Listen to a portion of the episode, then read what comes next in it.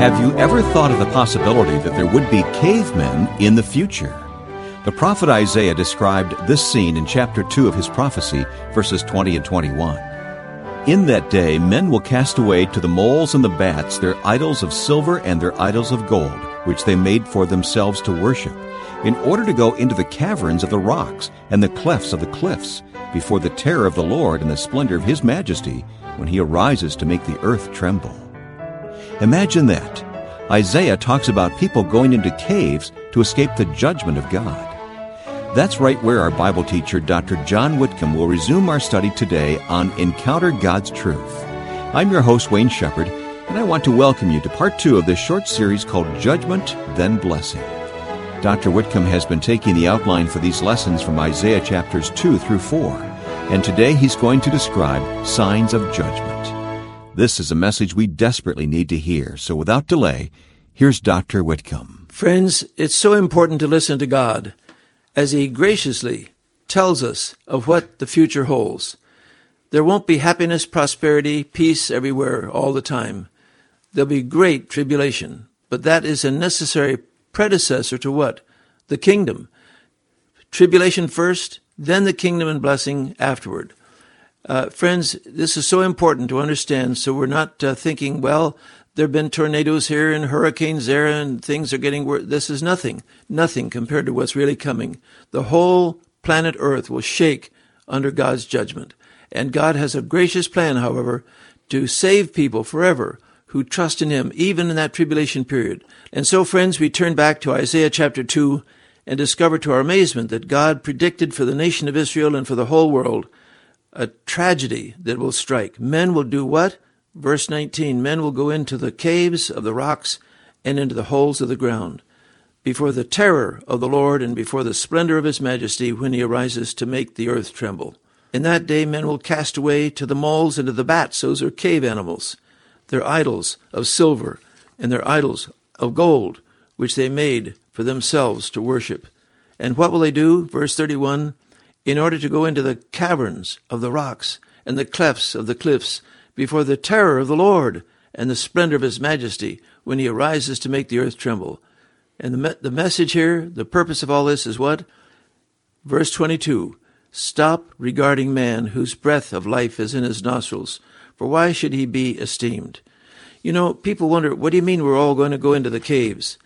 Well, long before Isaiah said those things, Job, not long after the dispersion from the Tower of Babel, several thousand years ago, said what?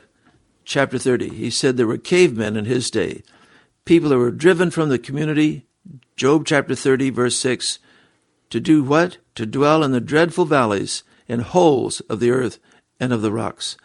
You know what?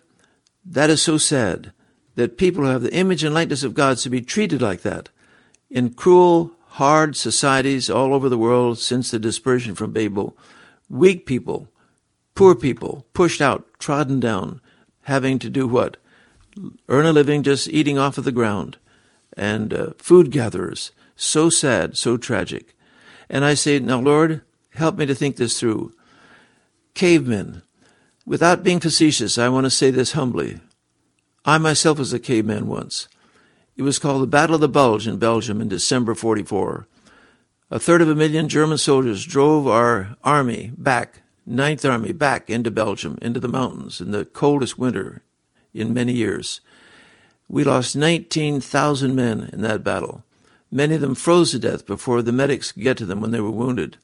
I remember staggering into a barn to find warmth, and there were soldiers stacked up, frozen solid from floor to ceiling. And I said, Lord, I'm not staying here. I was a believer then, but I know what it was like to go down into the ground in a fire direction center, where I was uh, in a fire direction computer center to find refuge. And you had two choices, folks, in those days in that battle. Either go down into the ground or you're dead. So easy to be a caveman under those conditions, wasn't it? And you know what? I say this reverently. I say this very carefully, friends the greatest caveman who ever walked the earth was none other than the Lord Jesus Christ himself. Did you know that? Listen to what he said. Luke chapter 9, verse 58. Jesus said, The foxes have holes, they have caves. The birds of the air have nests, they have little places to live. But what? The Son of Man has nowhere to lay his head. Think of it. For three and a half years, he and those apostles and their followers wandered back and forth day after day, sleeping out in the wilderness. Very few places, very few homes, houses welcomed him. One in Bethany, you remember, the home of Lazarus and his sisters, Mary and Martha.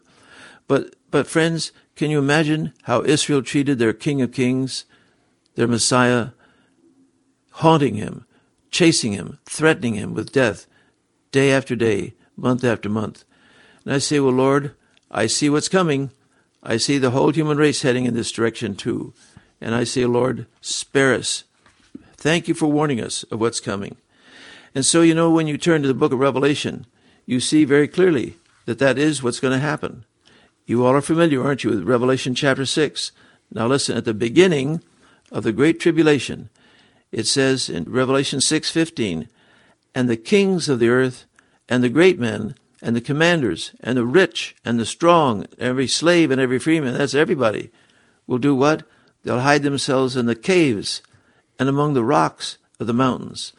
And they, they will say to the mountains and to the rocks, Fall on us and hide us from the presence of him who sits on the throne and from the wrath of the Lamb. For now what? The great day of their wrath has come, and who is able to stand? You see, that's a distinctive, dear friend, of the great tribulation. It's not just a time of uh, slightly increased catastrophism, and we've seen some catastrophes, haven't we, uh, in, in our lifetime in this world tsunamis and earthquakes and volcanic eruptions and so forth. But, but listen to this. This will be a day of the wrath of God. That's one reason, friends, why the true church will not be there then in that great tribulation. He will not pour the, his wrath upon his bride, his body, his church. But he will do that upon what? An unrepentant Israel to catch their attention, unrepentant Gentiles to shock them into a realization that God rules the world. And in his mercy, in his love, he will shake us and tell us, pay attention, listen, come to me, trust me. And I say, Lord, I'm ready to listen. And so, you, you know, friends, when you ponder what Isaiah says about this, it's amazing, isn't it, how these things are happening now more and more, and someday, sooner perhaps than we realize, they'll happen in full fulfillment. So when you turn back to Isaiah, chapter 3, listen to how this great, great messenger of God continues as he graciously, lovingly pleads with Israel and perhaps with you and me today do what's necessary to listen to God. Are you ready? Isaiah 3 1. For behold, the Lord God of hosts is going to remove from Jerusalem and Judah both supply and support, the whole supply of bread and the whole supply of water. You know, Israel today as a nation, relatively prosperous. There are some poor people, of course, in Israel, but uh, millions of Jews, Israelites, Israelis, are relatively comfortable. But listen to what's going to happen as God gets their attention during the Great Tribulation. The mighty man and the warrior, the judge and the prophet, the diviner and the elder, the captain of fifty and the honorable man, the counselor and the experienced artisan, the skilful enchanter, and I will make mere lads their princes, and capricious children will rule over them. How sad. People that are just completely immature, incapable, will be leading the nation. And the people will be oppressed, each one by another, each one by his neighbor. The youth will storm against the elder, and the inferior against the honorable. These are so sad, these words about what's going to happen. When a man lays hold of his brother, now listen to this one, in his father's house, saying, You have a cloak, you, you have clothes to wear, you should be our ruler, and these ruins will be under your charge. Take over the nation, please rule us. But he won't say that. He won't believe that. He won't want that. He doesn't want to have any part in ruling over a nation that is on the verge of collapse. A dump heap, more, more responsibility than a man would want. And I say, Lord, I'm amazed as we see even America gradually going down, down, down to economic disaster, political incompetence. On that day, Isaiah 3 7, he will protest, saying, I will not be your healer. For in my house there is neither bread nor cloak. You should not appoint me ruler of the people. I, I, I don't want to rule over this country. No. Exalting man results in a dearth of great men, now ruled by incompetents and wastrels. And so, friends, graciously, lovingly, Isaiah, the prophet of God, 2,700 years ago, pleads with Israel repent, turn to God, turn away from these idols that you're worshiping. Now, someday, of course, we shall see the fulfillment of this in what is called the Great Tribulation. Now, listen carefully Isaiah chapter 3, verse 8.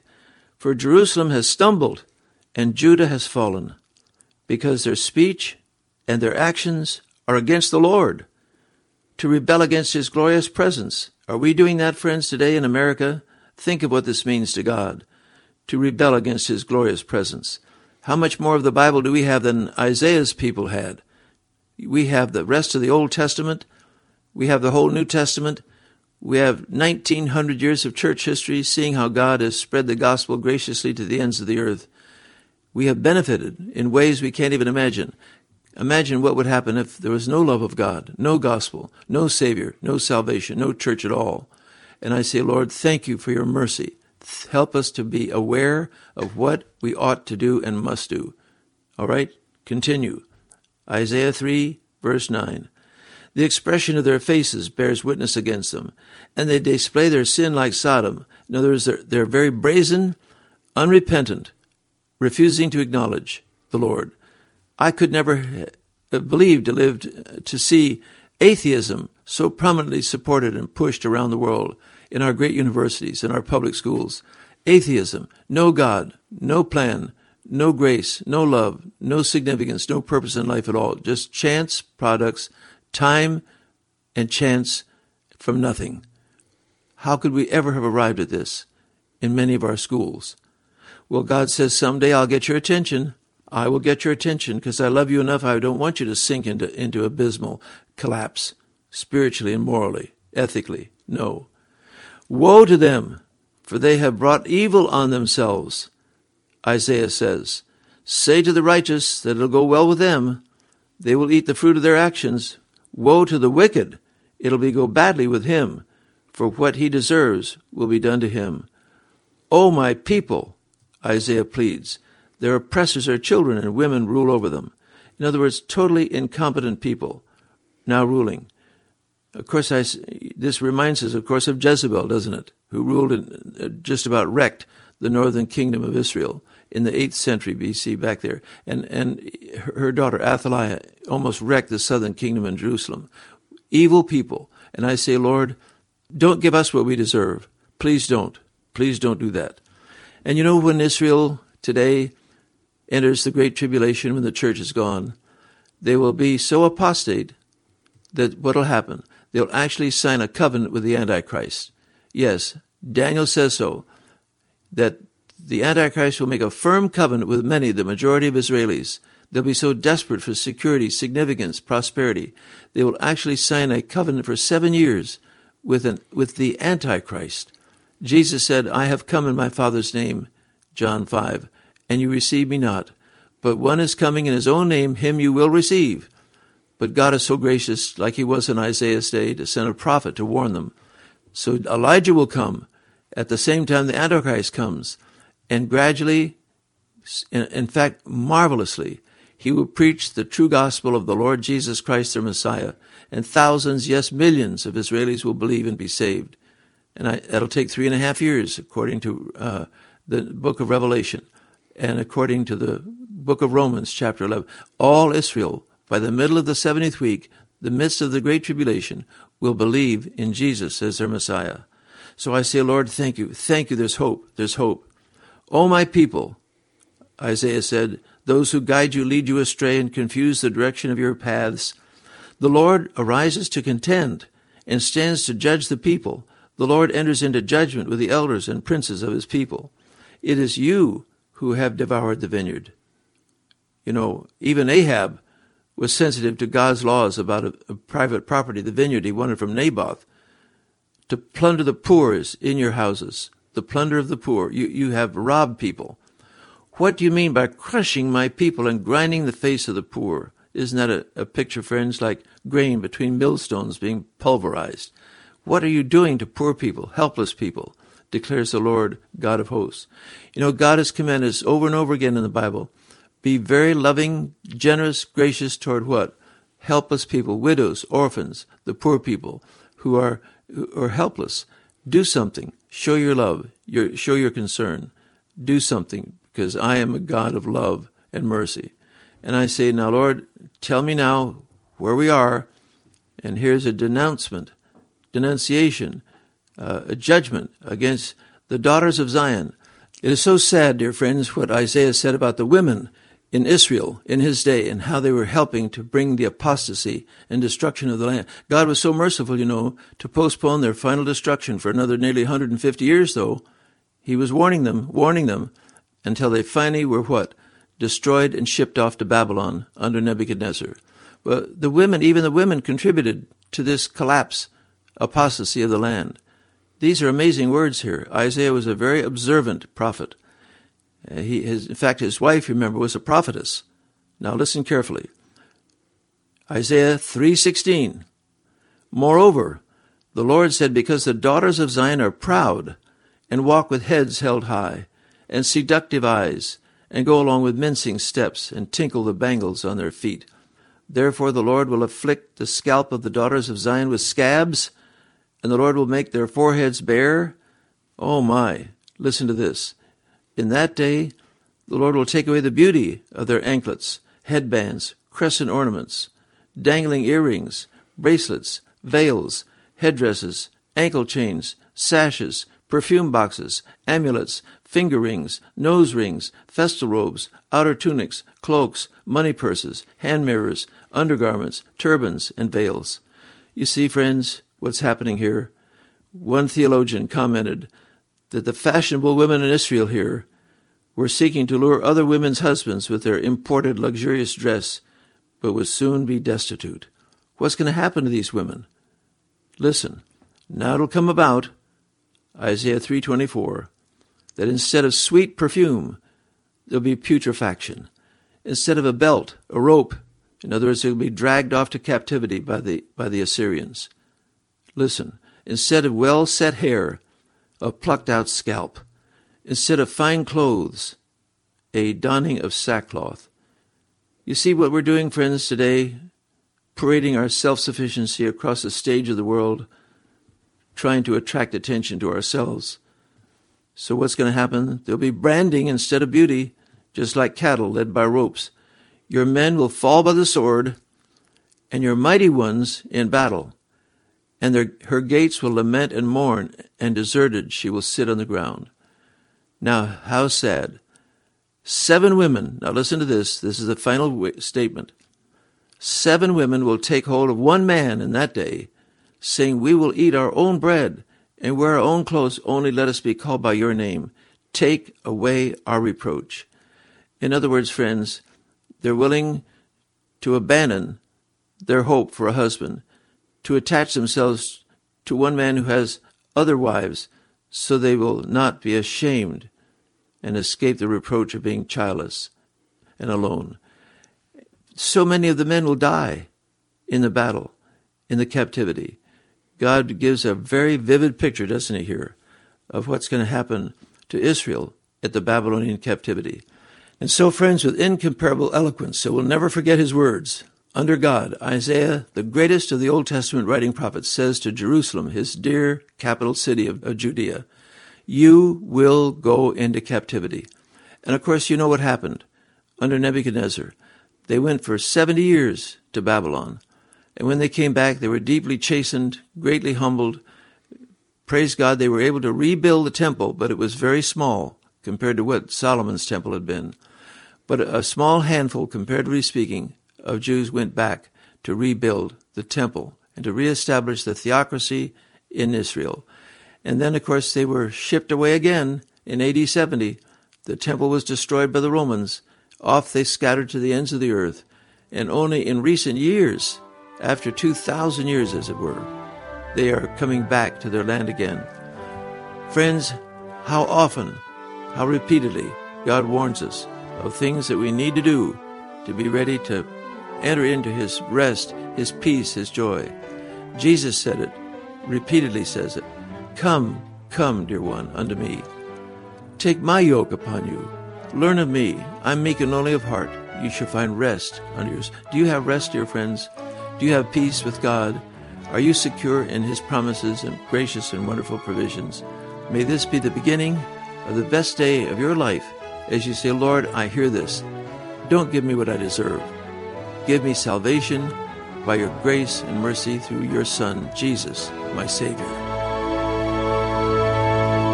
You're listening to a message by Dr. John Whitcomb called Signs of Judgment, the second part of a series entitled Judgment, Then Blessing. I want to remind you that the learning never stops on whitcombministries.org, facebook.com forward slash Whitcomb Ministries, and especially sermonaudio.com forward slash Whitcomb, where you can listen to hundreds of messages from Dr. Whitcomb, including all of our Encounter God's Truth broadcasts. We'd love to have you join us there all throughout the week.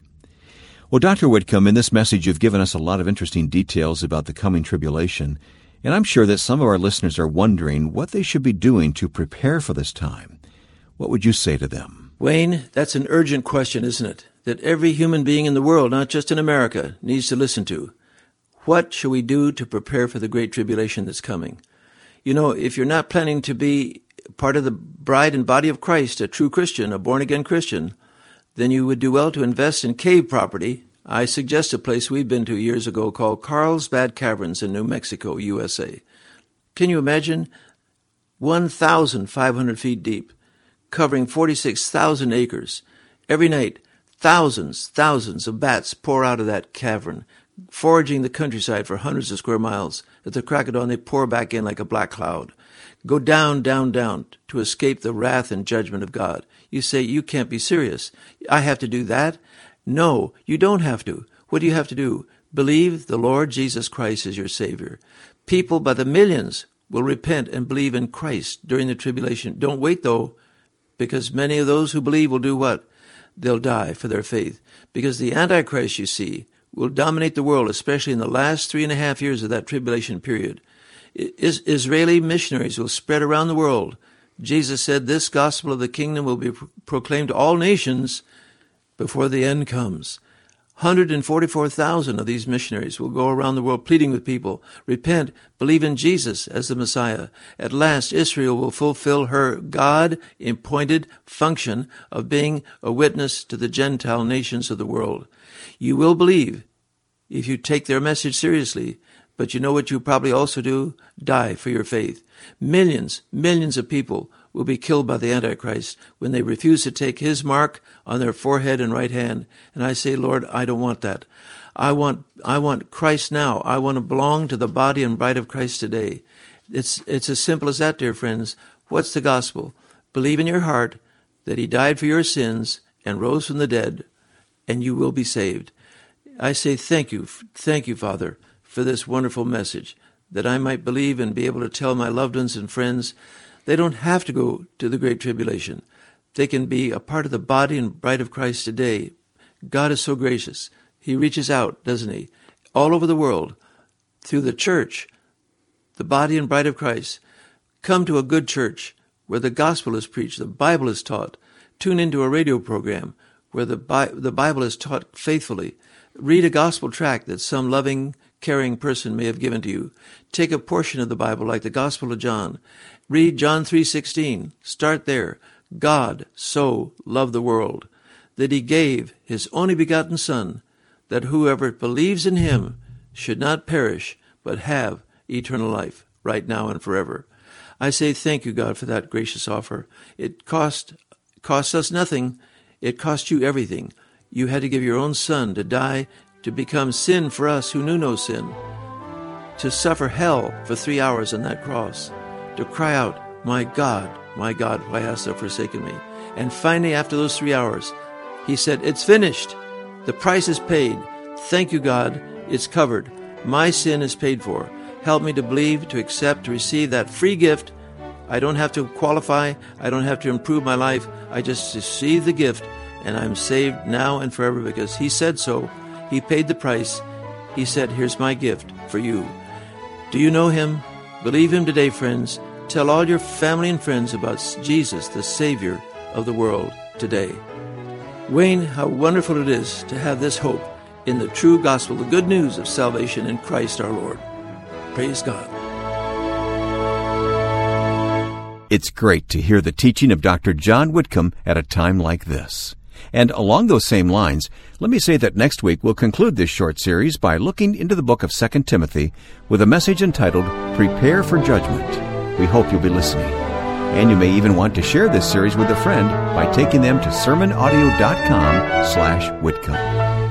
Encounter God's Truth is produced by Whitcomb Ministries. If you appreciate this program, we encourage you to show your gratitude to the station on which you're hearing it. I'm Wayne Shepherd, your host. Our mission on this broadcast is simply to declare the Word of God, which is true from the beginning to the end. May the Lord bless you as you heed that Word today.